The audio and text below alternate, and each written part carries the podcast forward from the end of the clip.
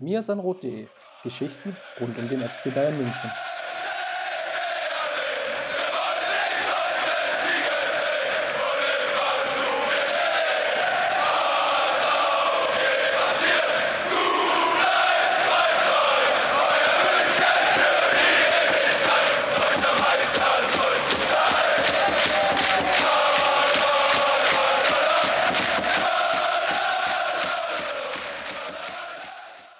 Servus und herzlich willkommen zum Mir sind Rot Podcast, Folge 237. Und heute wollen wir natürlich besprechen, dass Robert Lewandowski in den Club der 300er aufgestiegen ist in der Bundesliga. Dort ist es ja noch so ein bisschen luftig. Mit ja, Gerd Müller noch an seiner Seite, der steht bei 365. Drei Tore waren es von Robert Lewandowski gegen Köln. Ja, die Kölner hatten so ein offenes Hektor und das wollen wir natürlich heute besprechen. Und wenn ich sage wir, wisst ihr natürlich Bescheid, dass Justin Graf wieder an meiner Seite ist. Grüß dich, Justin. Servus, Chris. Genau, mein Name ist Christopher Ramm und lass uns doch mal direkt loslegen. Ich glaube, bei rund um den FC Bayern, das ist die Kategorie, die können wir jetzt so ein bisschen kurz halten. Die Trainings bei den Amateuren sind wieder gestartet, aber da ist noch Gemach, Gemach, viel Zeit, bis da wirklich das erste Pflichtspiel dann wieder ansteht. Ich glaube, bei den Frauen sieht es ähnlich aus. Ja, da sieht es ähnlich aus. Ähm, was vielleicht erwähnenswert ist, ähm, ist, dass äh, Sophia Jakobsen äh, den, den Verein verlassen hat, kam ja, ähm, ja mit, mit äh, schon auch der ein oder anderen Vorschusslorbeere nach München, kam jetzt vielleicht ein bisschen überraschend, ähm, dass sie schon im Winter wieder geht. Ähm, ja, äh, das, das äh, war nicht unbedingt absehbar. Es gab zwar Gerüchte, dass man sich für kommenden Sommer vielleicht wieder trennen woll wollen würde. Also da war viel in der, in der Schwebe, viel Konjunktiv dabei.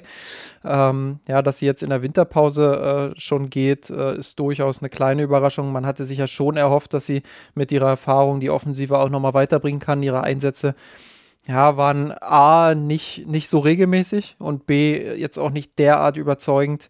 Ähm, ja, dass es äh, dass, dass es jetzt ähm, ja, in die Richtung geht, dass man sagt, äh, das war die Verstärkung, die man sich erhofft hatte. Insofern ähm, ja, hat Bianca Rech auch gesagt, ähm, Sophia ist bereits im Dezember mit dem Wunsch, sich verändern zu wollen, auf uns zugekommen. Wir wünschen ihr für die neue Aufgabe viel Erfolg. Äh, dementsprechend, ähm, ja, Sophia Jakobsen jetzt nicht mehr beim FC Bayern. Ja, ich glaube, verständlich in gewisser Weise, wenn wenn es wirklich nicht auf dem Rasen funktioniert und man mehrere Anläufe hatte, verschiedene Spielweisen, ich, ich glaube, dann geht es auch relativ schnell, dass man dann sagt, okay, das passt jetzt einfach aus diesen und jenen Gründen nicht und ja, dann lieber einen Schrecken mit Ende als einen Schrecken ohne Ende. Und von daher, glaube ich, nachvollziehbare Entscheidung an der Stelle. Absolut, ja bin auch gespannt. Ähm, ich glaube, jetzt, jetzt, wenn ich das alles richtig vernommen habe, äh, ging es jetzt erstmal nur um eine Vertragsauflösung. Ähm, ist noch nicht ganz raus, äh, wo es sie jetzt hinzieht. Äh, war zumindest mein letzter Stand. Äh, bin gespannt, äh, wo es für sie dann weitergeht. Gut, dann lass uns doch mal direkt einsteigen beim Spiel 1. FC Köln gegen den FC Bayern München. Ich glaube, im Vorfeld war so ein bisschen Druck drauf, vielleicht aus Sicht der Münchner die Dortmunder sind ja dann so langsam, haben sich ja wieder rangerobbt, nachdem sie ja, das Spiel in Frankfurt ja beinahe noch, noch verloren hätten, dann gedreht. Jetzt gegen Freiburg sehr souverän am Freitagabend äh, zu Hause 5 zu 1 geworden. Dadurch waren es in An- und Abführungsstrichen ja nur drei Punkte. Und beim FC Bayern wiederum, und jetzt trifft ich schon Richtung Aufstellung, sah es eben ja noch so aus, dass es zwar den ein oder anderen Rückkehrer nach der Corona-Infektion gab, dass aber die Aufstellung doch ziemlich ähnlich war im Vergleich zum ja, 1 zu 2 oder zu 1 zu 2 Niederlage gegen Gladbach. Wenn man ins Detail schaut, dann hat es Manuel Neuer noch zurück ins Team geschafft und Tolisso von Anfang an. Die beiden kamen ja schon relativ früh wieder raus. Beim Rest, unter anderem ja, Leroy Sané, der saß auf der Bank, ähm, später eingewechselt, Omar Richards, Niang Su, ähm, wen habe ich noch vergessen, Upamecano. Da hat es immerhin noch für die Bank gereicht. Julian Nagelsmann hat aber ziemlich gerade zu verstehen gegeben, da, da reicht es noch nicht von der Spielfitness her, ähm, um da wirklich über 90 Minuten zu gehen. Ist, glaube ich, verständlich, hat man auch letzte Woche gesehen bei dem einen oder anderen Rückkehrer, ja, dass das schwierig werden würde. Ähm, jetzt mit einer Trainingswoche mehr, ja, ging es jetzt, glaube ich, ging es einen Tick besser. Wie sehr hat es dich überrascht, dass Sabitzer nochmal die Rolle als Linksverteidiger bekommen hat? Angesichts der von dir dargestellten ähm, ja, Umstände hat es mich nicht allzu sehr überrascht. Ich glaube, in so einer Situation setzt man dann doch eher auf Rhythmus. Nagelsmann hat ja auch nochmal bekräftigt, ähm, dass es ihm durchaus auch darum geht, ja, dass, dass äh, die Mannschaft ein bisschen eingespielt ist zumindest, ähm, dass er jetzt da nicht wieder zu viel rumdoktert, dadurch, dass Omar Richards einfach noch nicht die Fitness hatte. Ähm, war das absehbar, dass Sabitzer wieder auf dieser Position spielt? Ich finde auch, ähm, er hat jetzt kein gutes Spiel gegen Gladbach gemacht, aber er hat auch kein Katastrophenspiel gemacht. Klar, er hat äh, defensiv dort ähm, mindestens ein, zwei Mal nicht gut ausgesehen, sah auch bei, bei einem Gegentor im Speziellen nicht gut aus.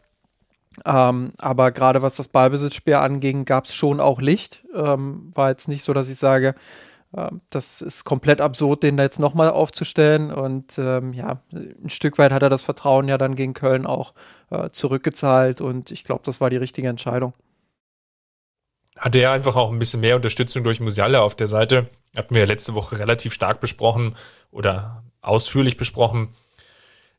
Ja, wie das manchmal auch ein Problem ist, wenn ja, die, die Eingespieltheit einfach zwischen den, den zwei Vorderleuten oder der, der linken Seite an der Stelle dann nicht da ist, dass es dann einfach auch schwierig ist. Ja, dann wann rücke ich raus? Gerade bei dem Pressing, was natürlich Julian Nagelsmann auch spielen will, kann man sich da ganz schnell verschätzen und dann endet es häufig darin, dass der Linksverteidiger oder Rechtsverteidiger, man sieht es ja in zwei Variationen häufiger bei, beim FC Bayern, dann natürlich auf Deutsch gesagt die ärmste Sau ist, weil er dann in den Unterzahlduell geht oder der Gegenspieler mit Tempo dann kommt und ja, dann das Restverteidigungsproblem natürlich irgendwie ansteht. Also das ist ein Bereich, den haben wir jetzt relativ ähm, ausführlich dann letzte Woche ja schon diskutiert ja, von, von meiner Seite aus auch nachvollziehbar, dass Sabitzer da vielleicht nochmal die Chance bekommt, einfach weil ja, die, die Fitness einfach bei den vielen Spielern jetzt noch nicht da war. Ich glaube, hinzu kam auch die Davis-Erkrankung, jetzt mit der Herzmuskelentzündung oder der leichten Herzmuskelentzündung, dass das auch schon nochmal einen, ja, ich will nicht sagen, so einen, so einen Schockmoment ausgelöst hat, aber auch nochmal verdeutlicht hat, glaube ich, dass man diese Corona-Infektion nicht auf die leichte Schulter nehmen sollte. Und dass da immer noch Folgeerkrankungen ja, auftreten können oder Belastungen.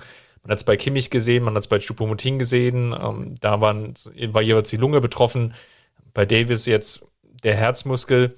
Und das natürlich jetzt schon vielleicht auch zu Vorsicht geboten, auch vielleicht bei den anderen Spielern, die Belastung jetzt nicht so hoch zu schrauben. Kann man dann ganz sagen, äh, oder kann man auch vom Glück sagen, oh, zum Glück ist man ja aus dem DFB-Pokal ausgeschieden. Man hat jetzt wieder nochmal eine ruhige, ruhigere Trainingswoche. Aber nichtsdestotrotz, es ist, glaube ich, ein Punkt, der nicht zu unterschätzen ist und von daher, glaube ich, sicherlich richtig, dann von Julian Nagelsmann da ja, Vorsicht walten zu lassen und dann mit Sabitzer dann die sichere Variante zu wählen. Er hat es ja zu Recht auch immer wieder betont, hat gesagt, äh, die Saison ist eben länger als dieses, dieses eine Köln-Spiel oder dieses äh, eine Gladbach-Spiel oder selbst auch länger als, als die beiden Spiele summa summarum gesehen. Ähm, insofern natürlich vollkommen richtig, äh, dann auf die Bremse zu treten und zu sagen, äh, wir, wir, haben euch lieber fit in den restlichen Spielen, äh, als euch jetzt für dieses Auswärtsspiel in Köln zu verbrennen. Die Kölner auf der anderen Seite, und jetzt lass uns mal ins Spiel einsteigen, sind ja relativ mutig angegangen. Hohes Pressing, wie man es ja von Baumgart kennt, haben versucht, da viel Druck auszuüben, standen ich, ich glaube, für viele Bayern-Fans ungewohnt, so einen Gegner zu sehen, ja relativ hoch. Also die letzte Kette von Köln, was denkst du, 30, 35 Meter fast vom eigenen Tor? Ja, in etwa. Also war schon, war schon ein relativ hohes Pressing, was sie da von Beginn an auch gespielt haben. Ist ja auch das, äh, was Steffen Baumgart angekündigt hat, ihren Stil durchdrücken zu wollen. Ähm, vier Raute zwei, ähm, wo sie dann wirklich mit zwei sehr hohen Achtern auch spielen. Ähm, Habe im Vorfeld ja auch immer, immer betont, ähm, dass es durchaus ein sehr wildes Spiel werden könnte. Ist es dann aus verschiedenen Gründen nicht ganz so geworden, wie ich es mir äh, nicht erhofft hatte, aber wie ich es vielleicht prognostiziert hätte. Äh, was aber vor allem daran lag, dass Köln das dann nicht so gut ausgespielt hat.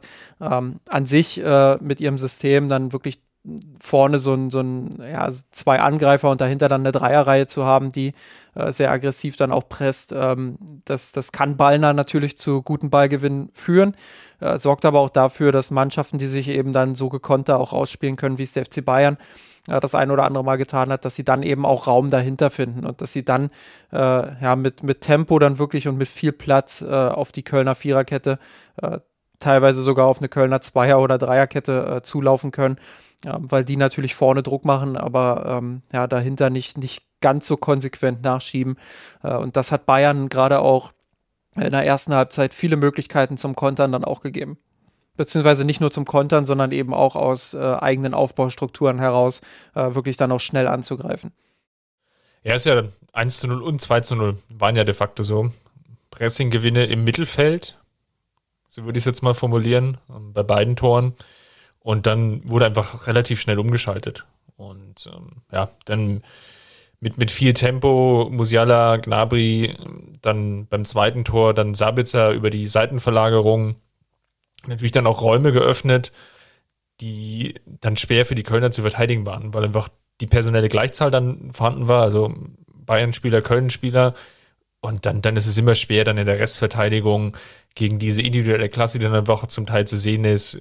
Siehe dann ähm, der Treffer von Tolisso, die Müller-Vorarbeit, die Flanke oder der Seitenwechsel vielleicht von Sabitzer oder eben beim im 1 zu 0 der Steckpass äh, von, von Müller auf Lewandowski und beziehungsweise dann der Abschluss, dass das wiederum einfach dann die individuelle Klasse ist, die dir dann aus Sicht der Kölner vielleicht dann auch das Genick gebrochen hat, weil der einfach nicht, ja, weil es vielleicht auch ein Tick zu risikoreich war, weil die individuellen Fehler sicherlich vermeidbar waren, jetzt aus, aus Kölner Sicht gesprochen. Ne? Der Ballverlust von Duda beispielsweise vorm 1 zu 0. Ich glaube, so risikoreich musste da nicht ins Dribbling gehen gegen Tolisso, auch wenn du vielleicht ihm gerade vorher so halb hast aussteigen lassen. Das ist natürlich in der achten Spielminute dann einfach auch fahrlässig. Baumgart ist natürlich auch ein Trainer, der, der ähm, immer all in geht, also immer 100 Prozent oder, oder gar nichts. Ähm, das, das sieht man dann eben auch in, in solchen, in solchen Spielen ganz besonders. Ähm, er hätte ja schon auch sagen können, wir passen heute mal zumindest ein bisschen an ähm, und verteidigen entweder zehn Meter tiefer ähm, oder wenn er darauf überhaupt nicht verzichten will, ähm, einfach zu sagen, wir, wir schlagen im Spielaufbau vielleicht auch mal den einen oder anderen Ball mehr lang und äh, schauen dann, dass wir mit unseren fünf Spielern vorne äh, in Gegenpressing-Situationen gehen und wirklich dann ähm, den Spielaufbau einfach mal rausnehmen und ähm, dann nach einem langen Ball dann auf die zweiten Bälle gehen.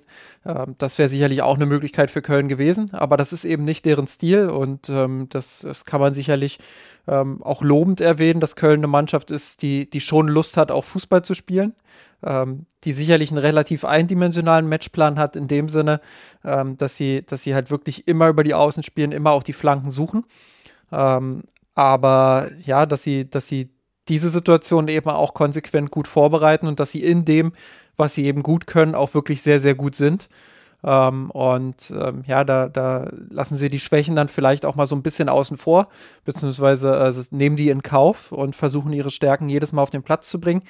Ähm, ja, gegen den FC Bayern hat das diesmal aus verschiedenen Gründen nicht funktioniert. Ich glaube, einer davon ist, äh, dass sie selbst keine, keine wirklich sehr gute Leistung auf den Platz bringen konnten dass sie es nicht geschafft haben, äh, die Bayern auf den Außenbahnen zu verwunden. Ähm, Bayern hat, äh, ich habe es im Vorfeld auch bei uns im Blog geschrieben, Bayern hat in dieser Saison 18 Gegentore bekommen. 13 davon äh, ganz klar über die Außen initiiert.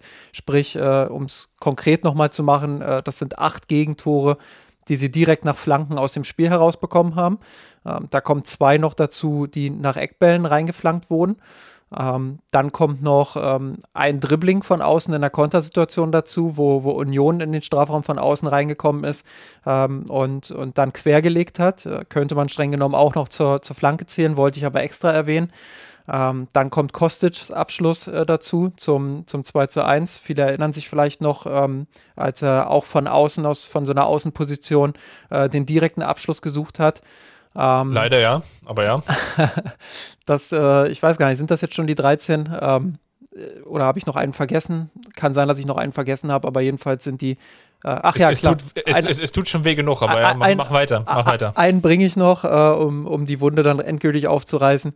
Ähm, nämlich äh, Julian Brandts Chipball, äh, nicht Julian Brandts Chipball, sondern der Chipball auf Julian Brandt äh, im Spiel in Dortmund beim, beim 0 zu 1 dann, äh, wo Brandt das Tor dann äh, macht, aber auch da ein Chipball auf die ballferne Seite. Ich glaube, das sind Muster, die ziehen sich durch die gesamte Saison beim FC Bayern. Ist auch logisch, dass sie da verwundbar sind, weil sie nun mal sehr kompakt pressen, weil sie die Mitte vor allem zustellen, weil sie natürlich auch sehr offen stehen dort, äh, wenn sie dann selbst in Ballbesitz sind. Also vieles entsteht auch dann in Kontersituationen. Ähm, aber trotzdem sind einige dieser Tore vermeidbar gewesen, weil sie den Druck nicht auf den Ball bekommen haben, weil sie ballfern geschlafen haben. Und natürlich sagt Köln dann, hey, die Flanken sind unsere Stärken. natürlich wollen wir das, wollen wir das dann auch gegen die Bayern mit ins Spiel bringen. Ja, und das äh, haben sie in diesem Spiel nicht so geschafft. Sie hatten Ansätze, sie haben diese Räume gehabt. Und äh, ich würde sagen, es liegt nicht daran, dass die Bayern so gut verteidigt haben, dass es dann am Ende äh, nicht zum Tor gereicht hat, sondern es liegt vor allem daran, dass Köln einfach äh, so gar keinen guten Tag hatte im Offensivspiel und es nicht geschafft hat, ähm, ja, diese Räume dann außen auch wirklich zu nutzen und, und die Flanken dann auch mit der Präzision zu schlagen, wie sie das ähm, in der Vergangenheit schon häufiger getan haben. Übrigens ja auch im Hinspiel zwei der äh, direkten Flankengegentore ähm, ja, der Bayern äh, haben die Kölner nämlich erzielt im Hinspiel. Ähm, dementsprechend, ja, das haben sie diesmal nicht so geschafft, aber trotzdem kann man natürlich den Hut ziehen oder die Schiebermütze ziehen und, und äh, durchaus Köln auch dafür loben, dass sie ihrem Ansatz treu bleiben und versuchen, äh, möglichst viel auf Fußball zu spielen und nicht nur Fußball zu arbeiten. Was man aus Sicht des FC Bayern vielleicht kritisieren kann, dass man es nicht geschafft hat, diese vielen guten Ballgewinne, die man hatte, die ja auch zum 1 zu 0 und 2 zu 0 ja dann geführt haben und dann auch noch die Großchance von Müller zum 3 zu 0, dass man nicht sogar noch mehr dieser Momente hatte. Das Gute war sicherlich, Chancenwertung hat diesmal gepasst. Das war ja in den vergangenen Wochen und Monaten nicht immer der Fall. Lewandowski würde ich jetzt mal so verorten, drei oder von vier guten Möglichkeiten hat er drei gemacht. fbrev.com hatte ihn mit Expected Goals von 1,7, hat jetzt mit drei Toren dann statistisch gesehen sogar überperformt. Sicherlich auch mal ein Pluspunkt für ihn an der Stelle, weil zuletzt war es ja doch häufiger mal so, dass er die ein oder andere große dann noch ausgelassen hatte. Das kann man ihn jetzt in der Partie auf jeden Fall nicht nachsagen lassen. Und was aber auffällig war, aus meiner Sicht, dass sowohl Musiala als auch Gnabry dann auf der Außenbahn relativ häufig sich dann auch verzockt haben. Also ich hatte dann mal nachgeschaut, schon in der Halbzeit, Musiala gerade auf der linken Außenbahn hatte, glaube ich, schon nach, nach 20, 25 Minuten, glaube ich, fünf unnötige Ballverluste. Da wäre sicherlich sogar da noch mehr drin gewesen. Jetzt so von den, den reinen Möglichkeiten oder Ansätzen, wo es dann Chancen gab, sich dann vielleicht auch nochmal im 1 gegen 1 individuell durchzusetzen. Da wirkte Musiala jetzt nicht ganz so durchschlagskräftig, zumindest in der ersten Halbzeit, in der zweiten wurde es dann einen Tick besser. Ähnliches gilt eigentlich für Gnabry. Das war ja auch schon in der vergangenen Woche so ein bisschen das Problem, dass da doch der ein oder andere Ballverlust jetzt auf 90 Minuten gesehen und betrachtet dann vielleicht doch zu viel war. Aber das wäre so ein Kritikpunkt, wo man nochmal ansetzen könnte. Da wäre vielleicht auch mehr möglich noch gewesen in den Umschaltsituationen. Und dann zweiter Kritikpunkt, und da würde mich dann deine Meinung nochmal gerne dazu interessieren, weil es gab ja auch diesen Anschlusstreffer der Kölner, den der Video Assistant, der dann auch noch wiederum einkassiert hatte. Aber was auffällig war, ich glaube, auf den, Außen, auf den Außenbahnen hat man es ganz gut geschafft. Ich glaube, gerade Schaub und Keins ganz gut unter Kontrolle zu bekommen in einigen Szenen. Aber häufiger fehlt er dann auch mal, wenn die erste Pressinglinie überspielt wurde und Köln noch nicht so schnell auf die Außenbahn gedrängt wurde. Das war ja so ein Vorteil, dass man da häufig schon eigentlich auf Höhe der Mittellinie dann den Zugriff bekommen hatte. Wenn es dann durchs Zentrum ging, dann standen die Münchner dann doch relativ weit offen. Ja, ähm, ich glaube, bei den Bayern ist so ein bisschen das Problem, gerade auch in diesem Spiel wieder gewesen, ähm, dass wenn die erste Pressinglinie vorne nicht funktioniert, ähm, dass sie, dass sie dahinter dann äh, ja offen sind, weil sie nicht, nicht so richtig konsequent nachschieben. Ähm, Nagelsmann bastelt da vielleicht auch noch ein bisschen dran. Ähm, unter Flick war es ja so, dass die Mannschaft wirklich komplett all in gegangen ist im Pressing. Ähm, also wenn sie hochgepresst hat, äh, dann waren auch die Außenverteidiger teilweise Außenstürmer. Dann äh, ja, waren, die, waren die Innenverteidiger teilweise schon auf Positionen, die, die vielleicht sonst noch äh, von einem Sechser bekleidet werden. Äh, also da wurde viel Risiko gegangen, um den Ball halt wirklich dann auch zu gewinnen und äh, den Gegner ähm, komplett äh, kaputt zu pressen. Ähm, das ist unter Nagelsmann nicht mehr ganz so der Fall. Äh, sie pressen im Schnitt immer noch sehr hoch, ähm, haben meistens auch mindestens zwei, drei Spieler, die vorne sehr aktiv anlaufen. Ähm, aber dahinter haben sie manchmal Probleme, die Lücken zu füllen. Und ähm, wenn diese Linie dann überspielt wird, dann bieten sich, äh, und das meinte ich vorhin auch mit, mit den Kölner Räumen, die sich dann außen teilweise auch ergeben haben, dann bieten sich eben äh, durchaus auch mal Situationen an, äh, wo der Gegner sich über außen dann äh, ins letzte Drittel kombinieren kann und ähm, wo es dann eben auch schafft, äh, ja, diese, diese Flanken dann auch zu schlagen oder, oder von außen eben anderweitig gefährlich zu werden. Ich ähm, glaube, das ist eine Baustelle, an der Nagelsmann arbeiten muss. Äh, Finde ich, ist ein, ist ein berechtigter Kritikpunkt auch, ähm, dass, sie, dass sie dahinter dann ähm, ja, nicht konsequent genug sind. Und teilweise war es gegen Köln dann so, äh, gerade in der ersten Halbzeit gab es so eine Phase von fünf bis zehn Minuten, ähm, wo, wo die Bayern teilweise sehr tief verteidigt haben, weil sie sich äh, doch sehr arg haben hinten reindrücken lassen und das völlig ohne Not.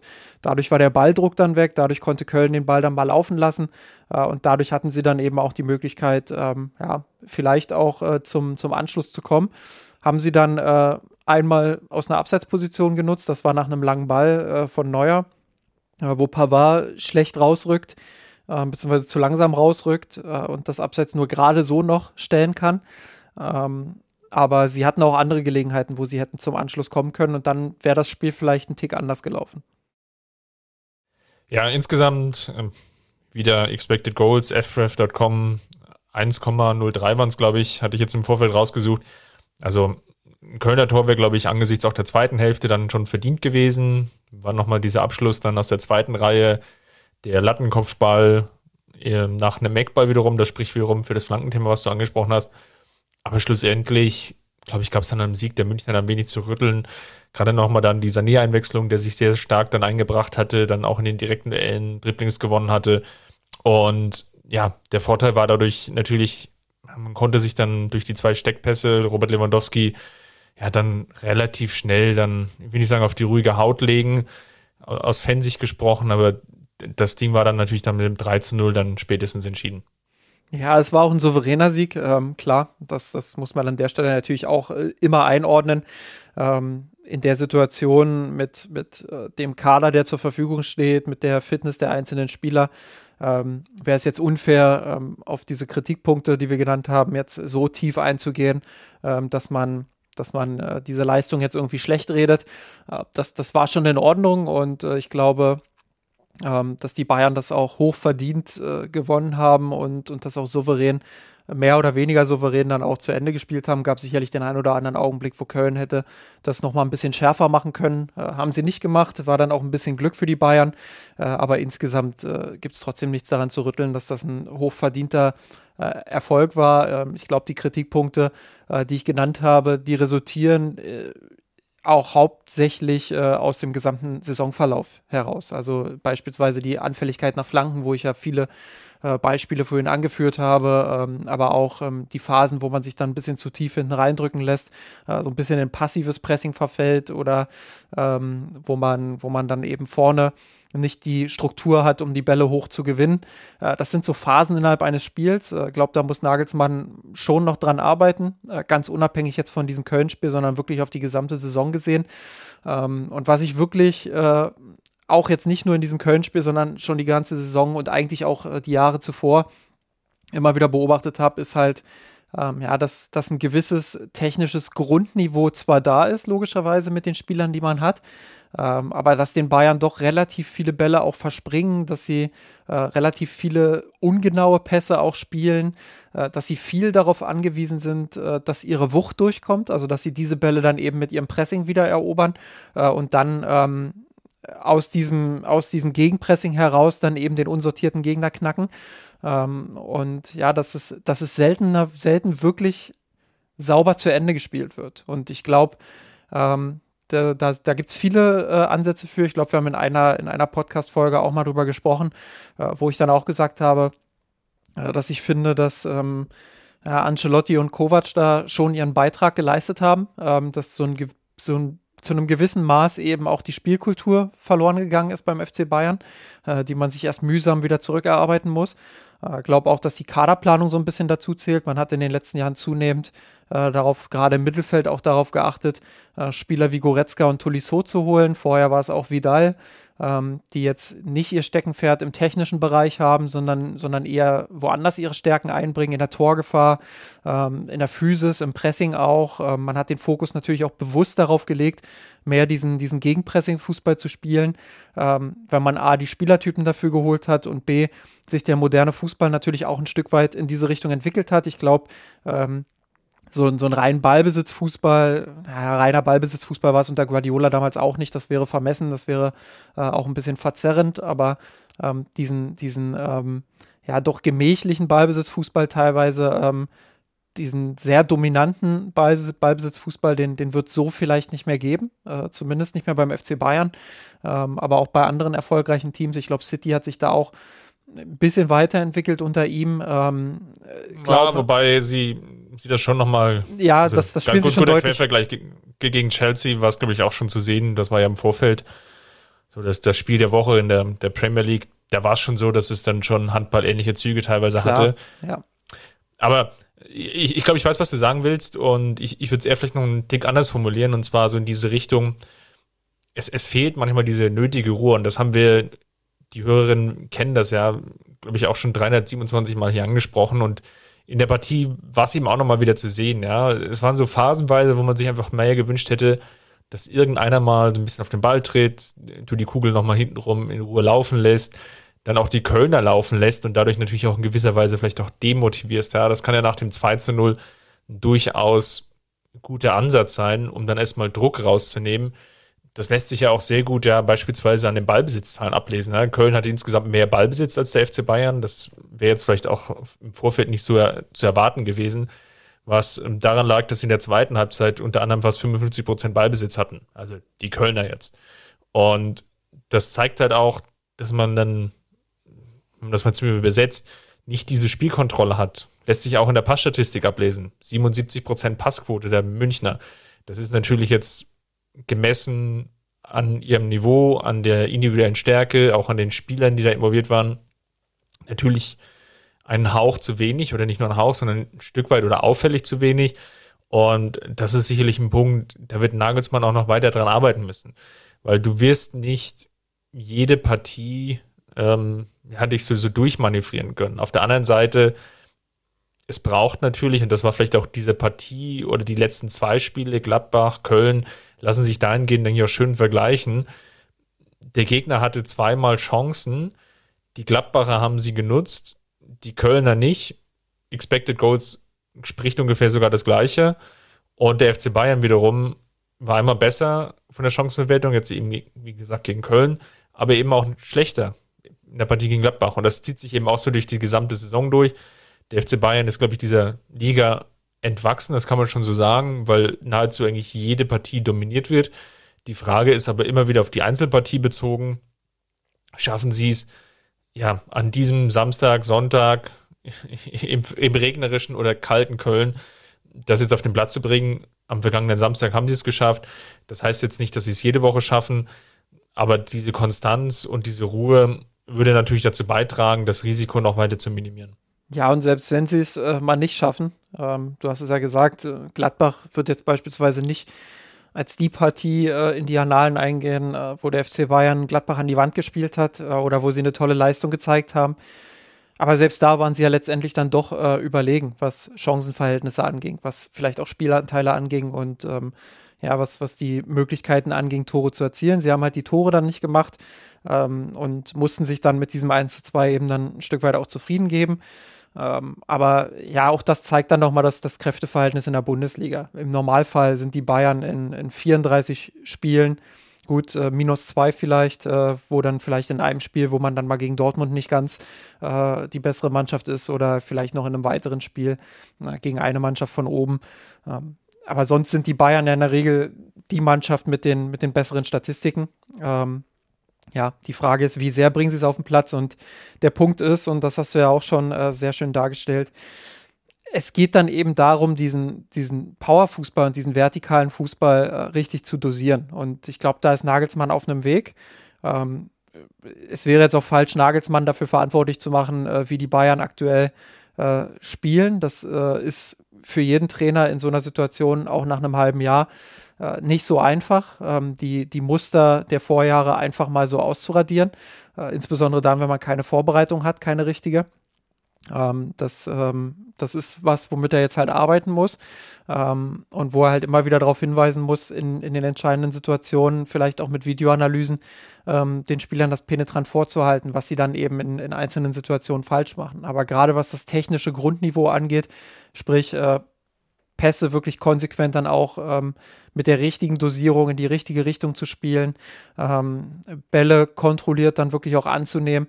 Ähm, da gibt es immer Höhen und Tiefen in jedem Spiel und äh, die Tiefen sind ähm, ja, sie, die sind nicht so dominant, dass sie, dass sie die Höhen irgendwie übersteigen, aber ähm, sie sind in einem Maß vorhanden, wo ich schon sage, das muss Nagelsmann reduziert bekommen. Und ähm, da, da sind einige, ja, schlampige Pässe dabei, äh, die dir so als FC Bayern einfach nicht passieren dürfen. Nicht nur gegen Köln, das will ich an der Stelle nochmal betonen, sondern über die gesamte Saison gerechnet und gesehen ähm, gibt es das immer wieder. Und ähm, ich glaube, Nagelsmann ist sich dem auch bewusst, äh, wird daran auch konsequent arbeiten. Und äh, vielleicht muss man da auch in der Kaderplanung dann nochmal schauen, ähm, dass man im Sommer nochmal nachlegt, insbesondere äh, im Mittelfeldzentrum. Ähm, ja, Tolisso, Rocker und Co. in, in allen Ehren. Ähm, ich glaube, und das hat man jetzt äh, eigentlich in, in jedem Spiel gesehen, wo Kimmich nicht auf der 6 gespielt hat äh, oder gar nicht gespielt hat, ähm, wenn dieser Spieler ausfällt oder dort nicht spielen kann auf dieser Position, ähm, dann haben die Bayern ein massives Problem. Und ähm, das ist zum Teil normal, wenn so ein Spieler dieser Klasse ausfällt. Es ist zum Teil aber auch so, ähm, ja, dass man sich da Gedanken machen muss, wie, wie lockert man diese Abhängigkeit ein Stück weit auf. Eine andere oder eine weitere Abhängigkeit wollte ich jetzt nochmal ansprechen. Habe ich ja eingangs schon erwähnt. Robert Lewandowski jetzt im Club der 300er mit dem Treffer 298, 299 und 300 gegen den ersten FC Köln. Ich habe mir mal die Mühe gemacht zu überlegen, ob der Rekord von Gerd Müller denn noch ins Wanken gerät, diese 365 Tore. Wir hatten ja so ein bisschen darüber mal diskutiert, als er letzte Saison den Torrekord aufgestellt hat mit den 41 Toren. Und Damals haben wir gesagt, naja, wird, wird schon knapp werden. Aber er robbt sich da jetzt sukzessive heran. Wenn man mal schaut, er trifft diese Saison ungefähr alle 71 Minuten. In der letzten Saison waren es sogar alle 60 Minuten nur, was eigentlich nochmal unterstreicht, was das eigentlich für eine krasse Saison letztes Jahr war. Aber selbst diese 71 Minuten ähm, sind immer noch ein herausragender Wert, weil er ja einfach in jedem Spiel dadurch ja mindestens einmal trifft und de facto ist es ja auch fast so. Und wenn er jetzt dann die ja, noch verbleibenden 65 Tore erzielen will, ja, müsste er ungefähr auf 68 Minuten runter, also den, den Wert leicht optimieren. Und er müsste jedes Spiel machen, diese Saison und nächste Saison, um, also mit diesem Wert. Dann hätte er den Rekord von Müller sogar schon Ende nächster Saison geknackt. Ich denke nach wie vor, dass das etwas unrealistisches Szenario ist. Er wird irgendwann vielleicht diese Saison auch nochmal ein, zwei Spiele vielleicht verpassen, warum auch immer und natürlich vielleicht auch nächste Saison jetzt nicht die kompletten 34 Spiele lang spielen. Das halte ich eher für unrealistisch. Deswegen, wenn er seinen Vertrag jetzt nicht verlängern würde oder wenn er jetzt wechseln würde, ja sowieso, dann sehe ich da Chancen noch für Gerd Müller. Bleibt er jetzt, und da haben wir ja letzte Woche auch nochmal drüber philosophiert, vielleicht bis 2025 oder vielleicht 2024, dann stehen die Chancen natürlich schon insgesamt nicht so schlecht. Zumal, und da haben wir auch im Vorfeld jetzt vor der Aufnahme schon nochmal drauf geschaut. Zumal du natürlich ja, und das ist ja vielleicht nochmal ein weiterer Beleg dafür, dass man auch der Liga entwachsen ist, jetzt schon mit diesem Offensivfußball natürlich so viele Tore schießt. Das sind jetzt 61 Tore in der laufenden Saison. Das war jetzt das neunte Mal in 19 Spielen, dass ein Gegner mindestens vier Gegentore eingeschenkt hat. Zwangsläufig wird er da seine Tore machen. Und um nochmal herauszustreichen, wie viele Tore das schon sind, letztes Jahr wurde ja sehr, sehr stark die Meisterschaft von 2000, 2001 nochmal ja, gefeiert, als der FC Bayern da in der Schlussminute in Hamburg das Tor gemacht hat durch Patrick Andersson. Damals waren es 62 Tore in der gesamten Saison, die die München erzielt haben. Jetzt stehen sie bei 61 Toren kurz nach der Halbzeit. Also das unterstreicht, denke ich, nochmal, welchen Offensivfußball die Münchner mittlerweile spielen, wie die Liga vielleicht aber auch mittlerweile unterschiedlich stark ist und ja, long story short, Robert Lewandowski könnte sicherlich dann einer dieser Profiteure davon sein, weil er eben einfach wie jetzt gegen Köln natürlich zwangsläufig zu seinen Chancen kommt und dann die Tore entsprechend auch macht. Die Rechnung ist ja eigentlich relativ simpel. Ähm, sind jetzt noch, ähm, wie viele Spiele sind es jetzt noch? 15. Ähm, ich denke mal, ja, 10 bis 15 Tore sind da mindestens noch drin für Robert Lewandowski. Ähm, dann, dann steht er bei mindestens 310 und dann sind es noch 55 Tore. Ähm, und dann braucht er halt eigentlich nur noch äh, zwei, zwei durchschnittliche Spielzeiten. Äh, sogar unterdurchschnittlich, glaube ich. Ähm, kann, kann einmal 25 Tore erzielen, einmal 30 beispielsweise. Und dann hätte er es ja in Anführungsstrichen schon. Ähm, ja, und ähm, glaube, wenn er bleibt, äh, hat, er, hat er gute Karten darauf, weil ich schon ja, jetzt von außen sagen würde und äh, die Leute, die beim FC Bayern arbeiten, bestätigen das ja auch mit seiner ganzen professionellen Einstellung etc. Ähm, ja, mit seiner ganzen Lebensweise auch, die er ja wirklich darauf fokussiert hat, dann auch seinen Körper dementsprechend in Form zu bringen, ähm, dass er, dass er schon noch mindestens zwei Jahre äh, auf diesem Niveau im Tank hätte. Und ähm, ja, wenn er, wenn er bleibt, äh, ja, glaube ich schon, dass er diesen Rekord noch, noch erreichen wird. Ähm, die Frage ist dann natürlich, wann. Ich denke mal, nächste Saison eher noch nicht, aber, aber darauf die Saison ähm, dann auf jeden Fall. Jetzt haben wir eingangs schon darüber gesprochen, dass ja Davis sich eine Herzmuskelentzündung zugezogen hat. FC Bayern war hier sehr sparsam mit den Auskünften in Bezug auf, wie lange die Ausfallzeit ist. Mehrere Kardiologen haben sich danach geäußert in den verschiedenen ähm, Medien. Ich habe bei Spiel Online einen Artikel gelesen. Ähm, die hatten den Kardiologen, der sprach ungefähr von, ja, im, im Worst Case von drei bis sechs Monate Ausfallzeit. Könnte natürlich auch ein bisschen kürzer sein, je nachdem, ja, wie, wie schlimm wirklich jetzt der Muskel ja, betroffen ist an der Stelle. De facto wird es auf jeden Fall so sein, ähm, dass er jetzt erstmal sich sehr, sehr stark zurücknehmen muss, ähm, was jetzt die körperliche Belastung angeht. Also das ist sicherlich eine Verletzung ja, oder eine Krankheit und eine Belastung, die ihn jetzt auch erstmal nicht nur jetzt von der reinen Ausfallzeit zurückfallen lässt, sondern sicherlich dann auch, bis er dieses Fitnesslevel und sein Niveau dann ähm, wieder erreicht hat. Also ähm, je schlimmer es ist, desto langwieriger kann das natürlich jetzt an der Stelle auch sein. Und in der Kurve sind wir gefragt worden, und das ist eine Diskussion, die würde ich jetzt gerne nochmal aufnehmen, ob wir denn jetzt, ja, wie heißt es so schön, nochmal Bedarf sehen für einen kurzfristigen Transfer. Julian Nagelsmann hat sich ja auch auf der Pressekonferenz im Vorfeld der Köln-Partie so ein bisschen, ja, nicht, nicht fordernd geäußert, würde ich jetzt nicht sagen. Er, er ist ja rhetorisch sehr bewandert. Aber die Aussage, er ist immer ein großer Freund von Wintertransfers, lässt ja zumindest Interpretation zu, dass er sich jetzt dagegen nicht verwehren würde.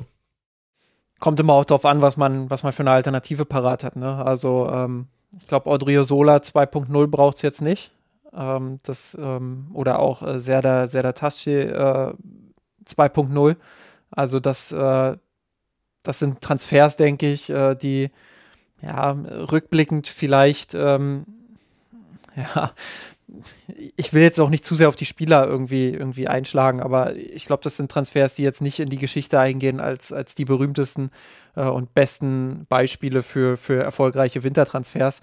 Ähm, dementsprechend, ähm, ja, kommt es immer darauf an, wen man da an der Angel hat ähm, und, und wer eine Möglichkeit darbieten würde, ähm, ja, zum FC Bayern zu kommen. Äh, wir haben neulich bei uns im Slack, das hast du ja auch so ein bisschen reingeworfen, ähm, haben wir über Serginho Dest so ein bisschen diskutiert. Ja, ähm, dass er bei Barcelona jetzt nicht so abgeliefert hat, äh, will ich ihm gar nicht so sehr zum Vorwurf machen. Äh, das ist für einen jungen Spieler sicherlich auch immer schwierig, in, so eine, in so eine Trümmertruppe zu kommen ähm, und, und dort dann sofort auch abzuliefern. Ähm, das äh, mache ich ihm nicht so sehr zum Vorwurf, aber ich finde, dass auch seine Zeit bei Ajax ja zumindest ein bisschen überschätzt wird, ähm, dass er schon Potenzial hat, ähm, aber ja, ich sehe in ihm jetzt nicht diesen, diesen ganz großen, ähm, ja, diesen, diesen Spieler, der jetzt irgendwie äh, den FC Bayern über, über Jahre auf einer Position irgendwo prägen wird oder dort regelmäßig Stammspieler sein würde. Ähm, das sehe ich in ihm eher nicht. Ähm, ich sehe aber durchaus die Möglichkeit, ähm, weiß jetzt nicht, wie es, wie es da im Umfeld äh, gerade, welche Gerüchte es da aktuell gibt. Ähm, ich habe mich vor ein paar Wochen mal mit jemandem unterhalten, ähm, der da in Barcelona sehr, sehr vernetzt ist, ähm, der zu mir meinte, dass äh, das Dest eigentlich aktuell als Abgang gar kein Thema ist.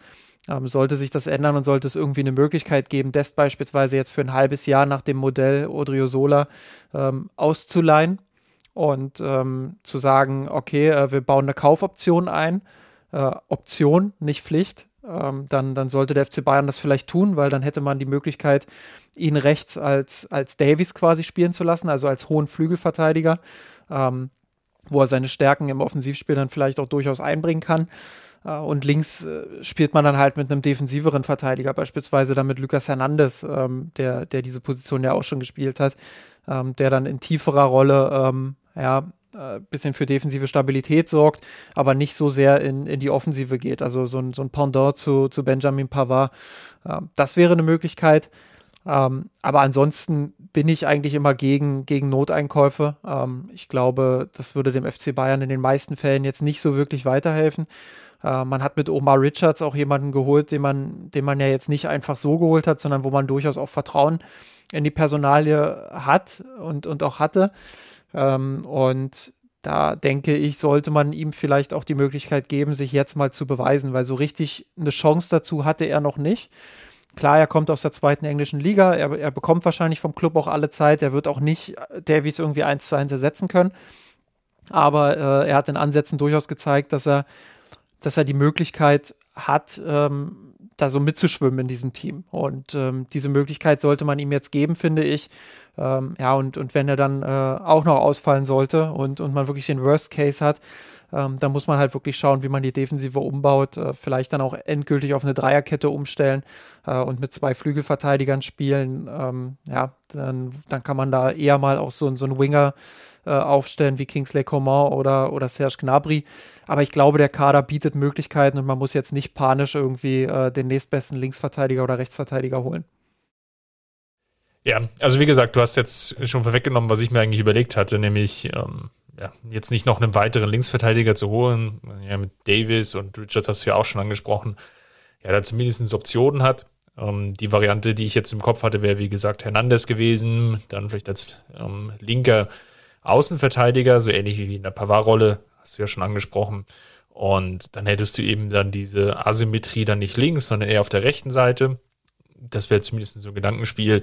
Wie kam ich da drauf? Naja, der FC Barcelona hat sich ja Ferran äh, Torres gegönnt für ja, ein kleines Taschengeld von etwas mehr als 50 Millionen von Manchester City und hat natürlich dadurch jetzt, jeder kennt die finanzielle Situation dort, ja auch den Druck, in gewisser Weise Spiele abzugeben. Coutinho ist jetzt ja beispielsweise auch Richtung Villa gegangen. Und ein weiterer Punkt, den ich so ein bisschen in der Überlegung mit drin hatte, man hat ja noch Dani Alves reaktiviert. Ähm, das, das zeigt eigentlich, ja, wie schlimm es eigentlich im FC Barcelona steht, dass der dann auch mal wieder zurückgeholt wurde. Und das wäre dann vielleicht so eine Personalie, der ist häufiger schon gehandelt, den hatte man gescoutet, den wollte man ja nachweislich auch haben, was ja nicht geklappt hatte.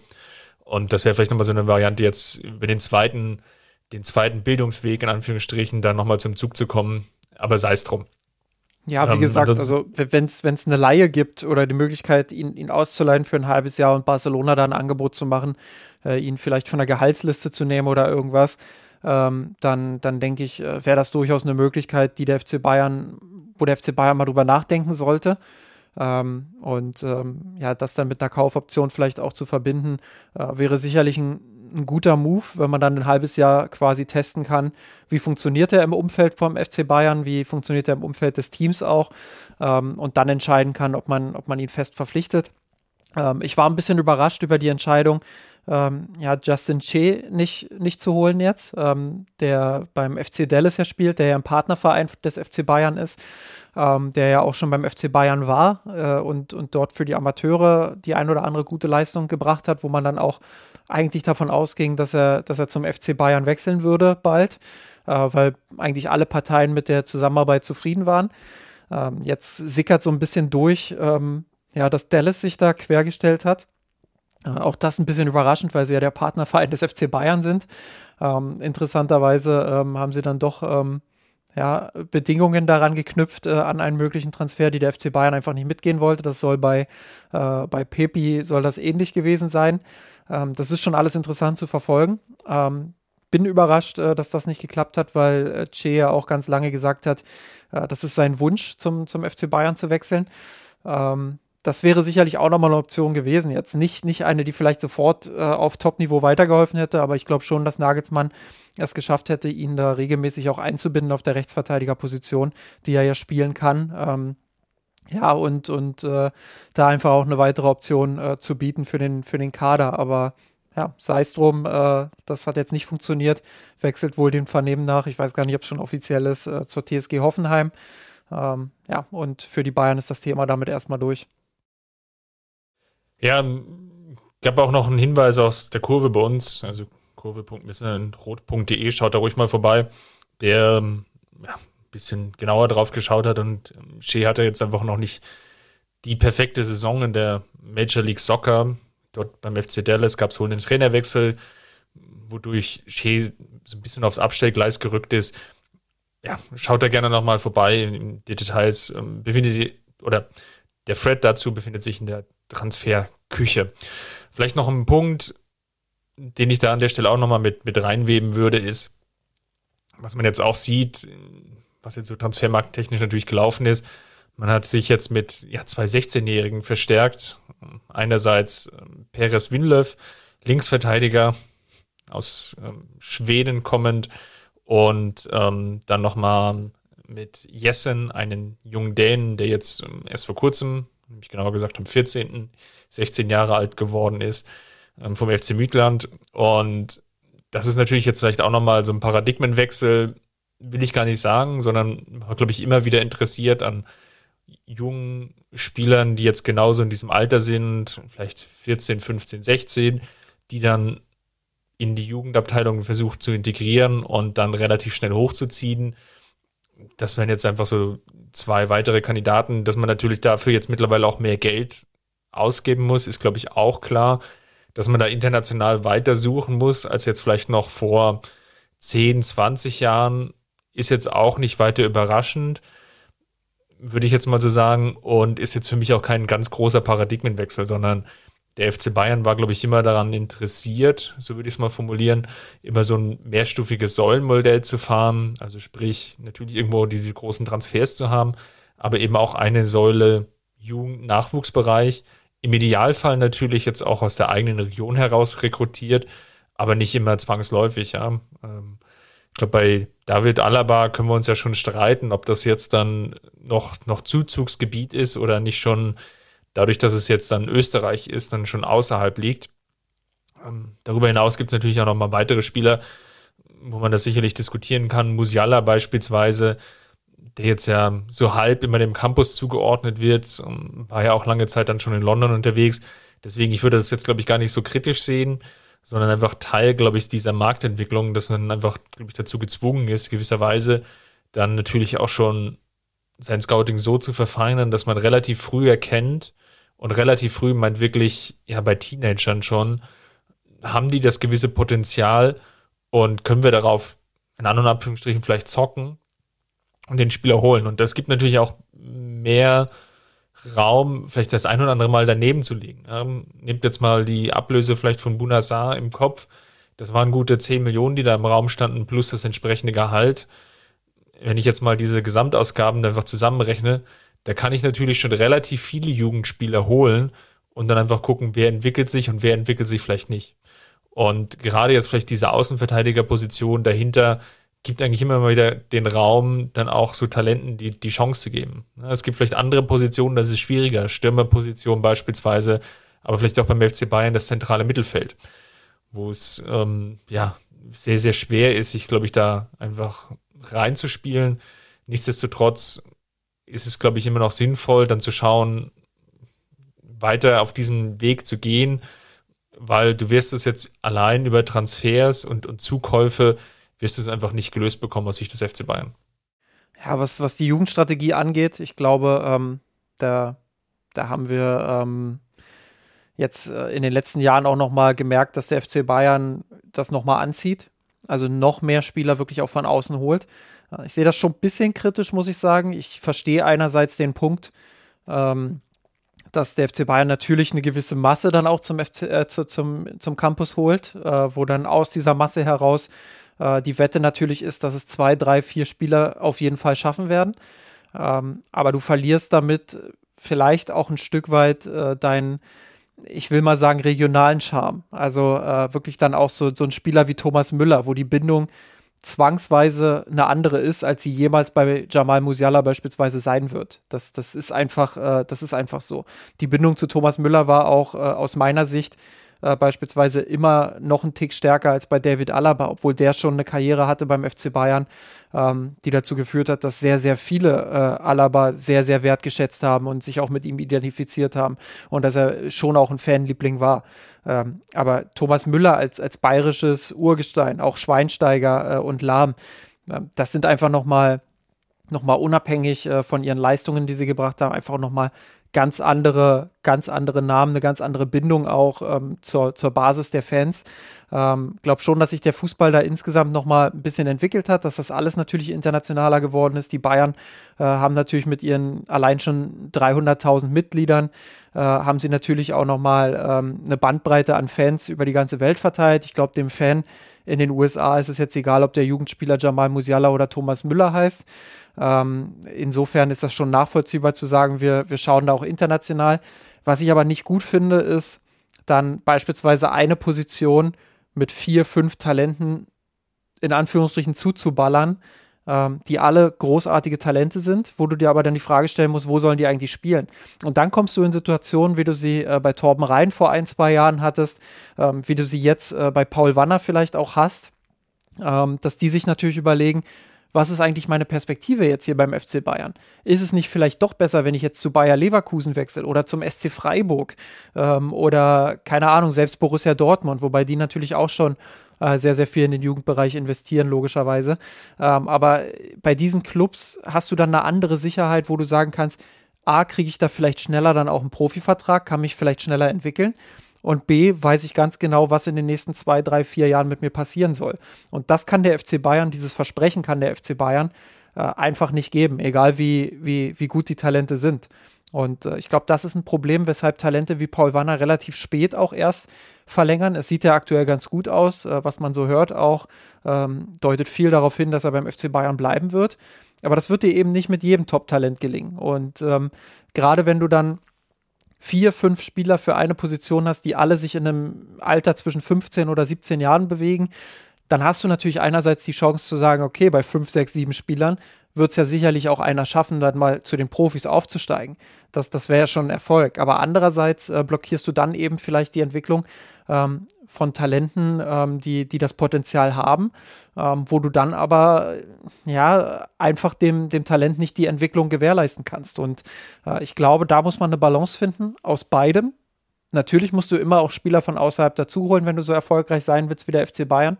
Aber du musst eben aufpassen, dass du, dass du äh, nicht in eine Situation kommst, wo sich die Talente gegenseitig äh, den Weg versperren.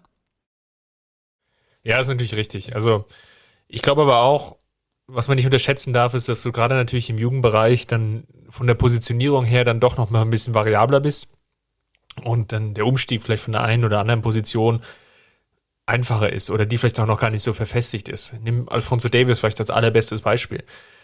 Da war im Kopf irgendwie immer wieder gesetzt, der ist jetzt ein, ein ganz klarer Außenspieler.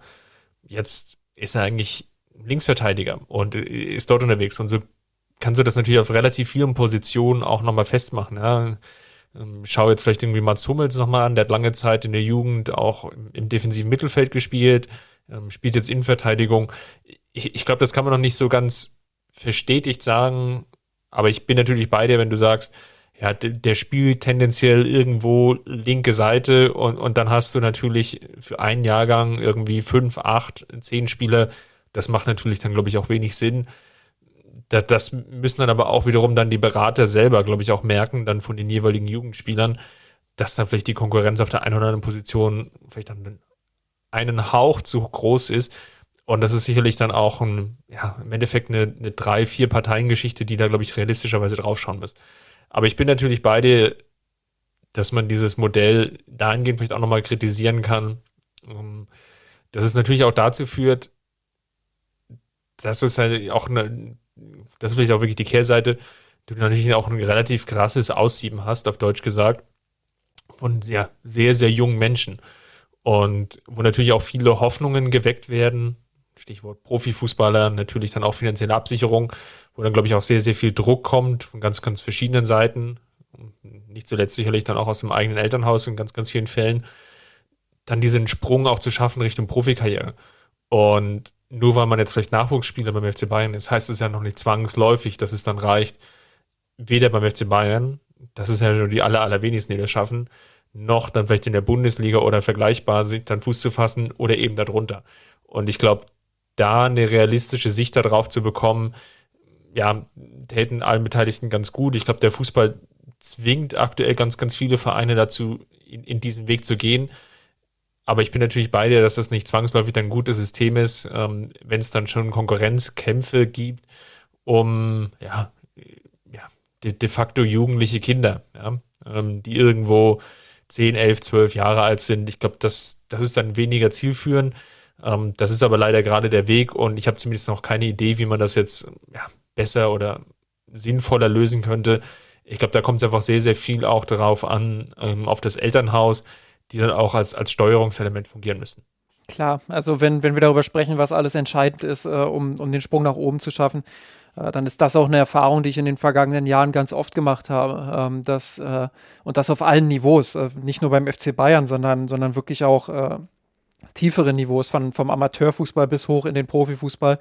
Ähm, dann, dann, hört man das ja immer wieder und erfährt das vielleicht auch immer wieder, wenn man selbst mal in einem Fußballverein äh, tätig war äh, oder mit Leuten gesprochen hat, die, die ihre Expertise in diesem Bereich haben, ähm, dass, dass das Umfeld und dass die, dass die äh, Psyche des Spielers, äh, die ja dadurch auch direkt beeinflusst wird, äh, dass das ganz, ganz wichtig ist. Und wenn Spieler schon früh, äh, ja, im Alter von 13, 14, 15, 16 Jahren, wo man dann wirklich auch merkt, boah, das könnte mal irgendwann äh, zu einer größeren Karriere reichen und sei es nur äh, der Sprung vom, vom Kreisliganiveau hoch auf ein Oberliganiveau oder eben dann von der Oberliga in die zweite Bundesliga oder so, ähm, dass dann eben dann auch Druck teilweise dazu kommt und von außen vielleicht auch mehr Druck gemacht wird, ähm, ja, als das äh, dem Spieler gut tut. Und äh, insofern ist das Umfeld an sich natürlich immer eine, eine ganz, ganz wichtige Komponente und das erlebt man immer wieder.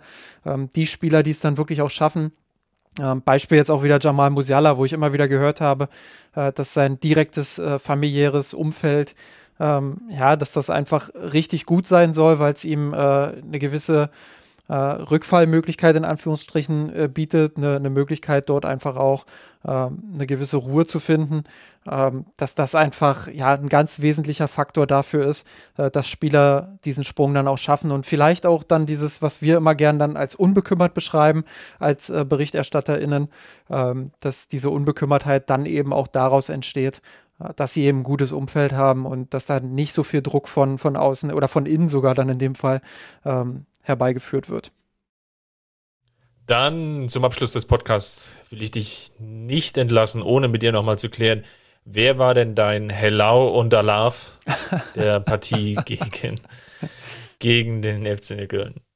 Ja, ähm, hätte ich Marc Rocker nicht, äh, nicht schon mal gewählt, äh, hätte ich ihn dieses, diese Woche wieder hervorgehoben, weil ich finde, dass er ähm, Höhen und Tiefen im Spiel hatte, ja, aber dass er sich immer mehr macht. Äh, will ihn jetzt aber nicht nochmal hervorheben. Ich gehe diese Woche mal mit äh, Corentin Tolisso. Äh, ich, finde, es ist immer so ein zweischneidiges Schwert bei ihm. Also einerseits ist es schon so, ähm, dass er, dass er ähm, jemand ist, der schon auch dazu beiträgt, zu dem, was ich vorhin noch kritisiert habe, technische Unsauberkeit, äh, nicht diese Ballzirkulation, ähm, wie man sie sich ähm, vom FC Bayern vielleicht immer erhofft. Ähm, aber andererseits hat er einfach im, im Rahmen seines Spielertypus und, und im, Rahmen, im Rahmen seiner Stärken äh, einen wichtigen Beitrag dazu geleistet, dass das Pressing gut funktioniert, äh, dass die Bayern torgefährlich vorne sind, ähm, war sehr engagiert, hat viele Zweikämpfe auch gewonnen, äh, meinem Empfinden nach. Ich finde, ähm, dass, er, dass er langsam wieder zu einer Form kommt, ähm, ja, die, die ihn auch dazu berechtigt, regelmäßiger zu spielen, beziehungsweise die dem FC Bayern vielleicht auch ermöglicht, dann ähm, ja, irgendwann vielleicht dann doch einen gewissen Preis nochmal aufzurufen für ihn. Dann gehe ich mal mit Niklas Süle. Eigentlich ähnliche Kategorie. Ist jetzt ganz spannend, dass sich die natürlich die beiden Spieler, die jetzt, ja, oder deren Verträge jetzt enden, sich jetzt nochmal so in Stellung bringen. Natürlich nicht ganz unüblich, haben wir, glaube ich, die, in den letzten Wochen schon, schon häufiger besprochen.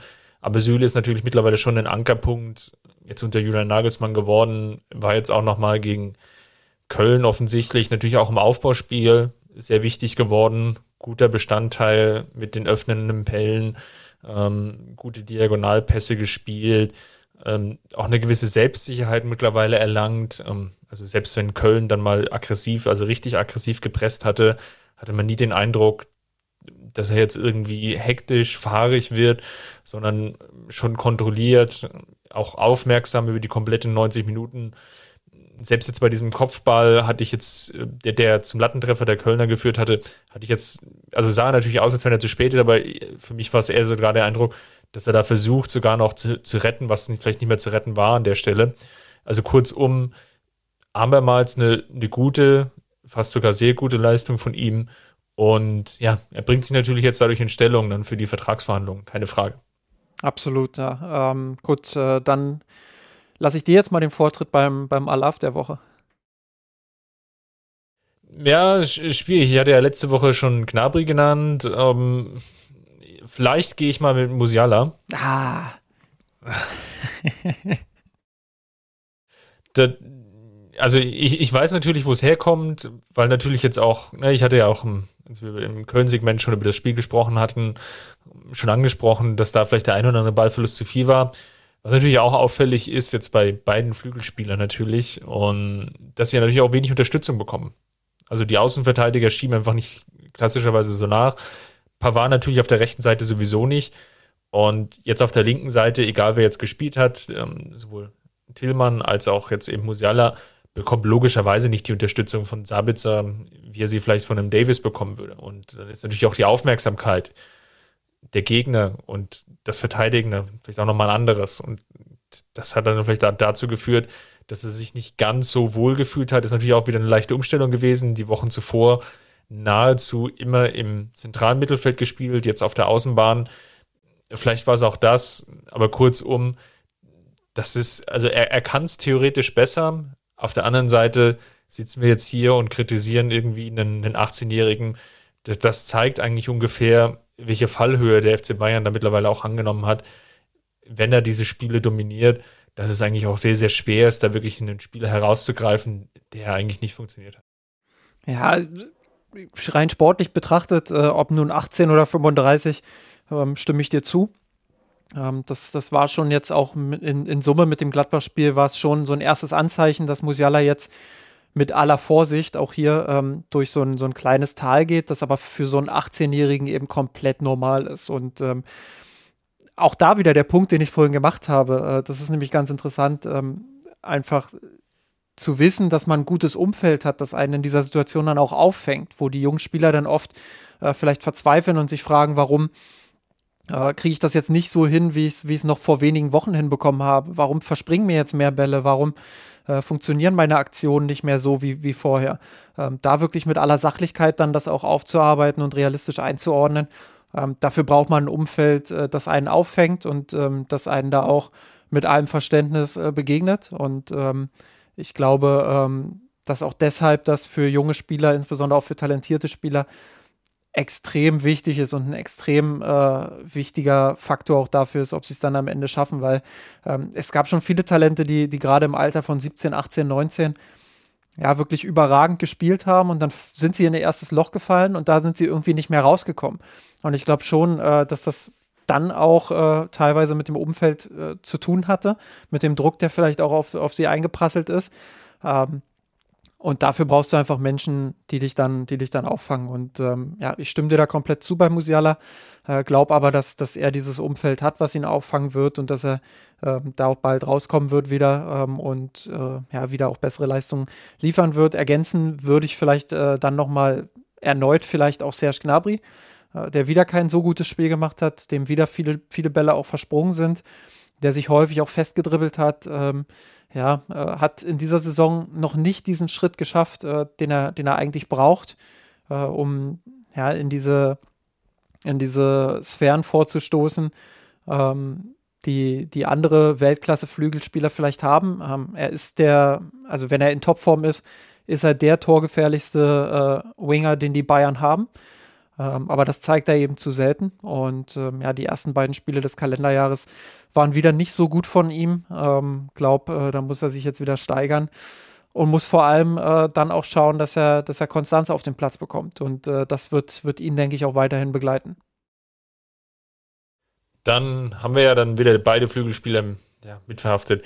Ich glaube, nächste Woche kann es dann schon wieder ein Tick anders aussehen, wenn einfach die Spieler, die jetzt äh, mit ihrer Corona-Covid-Erkrankung dann wieder zurückkehren, und dann ja auch sukzessive dann in den Trainingsbetrieb besser integriert sind, dass dann auch vielleicht wieder bessere Automatismen greifen. Schauen wir mal, wie sich das Ganze dann nächste Woche dann angeht. Wenn es ja heißt, ja, Hertha BSC gegen den FC Bayern unter der Woche, ihr wisst es, ich lege den Finger jetzt nicht nochmal in die Wunde. Ja, kein DFB-Pokal, gibt Julian Nagelsmann aber mal die Möglichkeit, länger zu trainieren mit den Profis und da vielleicht das ein oder andere auch nochmal einzustudieren. Wenn es euch gefallen hat, dann hinterlasst uns doch gerne eine 5-Sterne-Bewertung bei Apple Podcast. Ansonsten, ja, sprecht darüber mit euren Freunden, Bekannten, ja, Familie. Tragt sie die Welt hinaus. Das, es gibt den tollen FC Bayern Podcast und, und der heißt Mir ein Rot. Das hilft uns einfach, ähm, noch ein Stück weit zu wachsen und einfach auch, ja, vielleicht an der einen oder anderen Stelle auch mit euch dann in die Diskussion zu kommen. Kurve.mirsinrot.de hatte ich schon angesprochen wie gesagt, wir werden jetzt im Vorfeld, so ein paar Tage vorher, bevor wir aufnehmen, meistens nehmen wir so ein, zwei Tage nach dem Spiel auf, dann ja auch einen Thread online stellen, auf dem ihr dann oder ja, wo ihr dann einfach eure Kommentare, Anmerkungen mit, mit reingeben könnt. Wir haben jetzt dann nicht jedes Mal dann den, den jeweiligen Autor oder die Autorin dann angesprochen, ähm, die den Input jetzt gegeben hat. Aber kurzum, wir sind da schon sehr daran interessiert, dass auch Ganze einzuweben. Jetzt das, ähm, ja, den, den, längeren Teil, den wir jetzt über die FC Bayern Jugend gesprochen haben, das kam zum Beispiel auch aus der Kurve als Input. Also nutzt einfach die Chance. Ähm, ja, das ist ja im Endeffekt auch ein Podcast für euch und dann wollen wir natürlich auch gerne über eure Themen sprechen. Und ja, last but not least, bevor mir dann die Stimme endgültig abhanden kommt, natürlich noch Patreon anzusprechen, patreon.com slash rot. Dort könnt ihr uns dann finanziell unterstützen. Wenn ihr sagt, boah, das ist so cool, da würde ich auf jeden Fall mein Geld drin versenken, dann macht das dann bitte dort. Ja, und jetzt, Justin, bleibt mir noch dir eine angenehme Woche zu wünschen. Und ich glaube, wir sprechen dann nach der Partie gegen Berlin wieder und ja, hoffentlich dann auch nach weiteren gewonnenen Spielen. Bis dahin, macht's gut. Servus. Servus unseren Plenum. Wir haben den Kampf gewonnen, den ohne Kommen, der Haien hat's gemacht. Ich hab geträumt von dir, von unserem Plenum.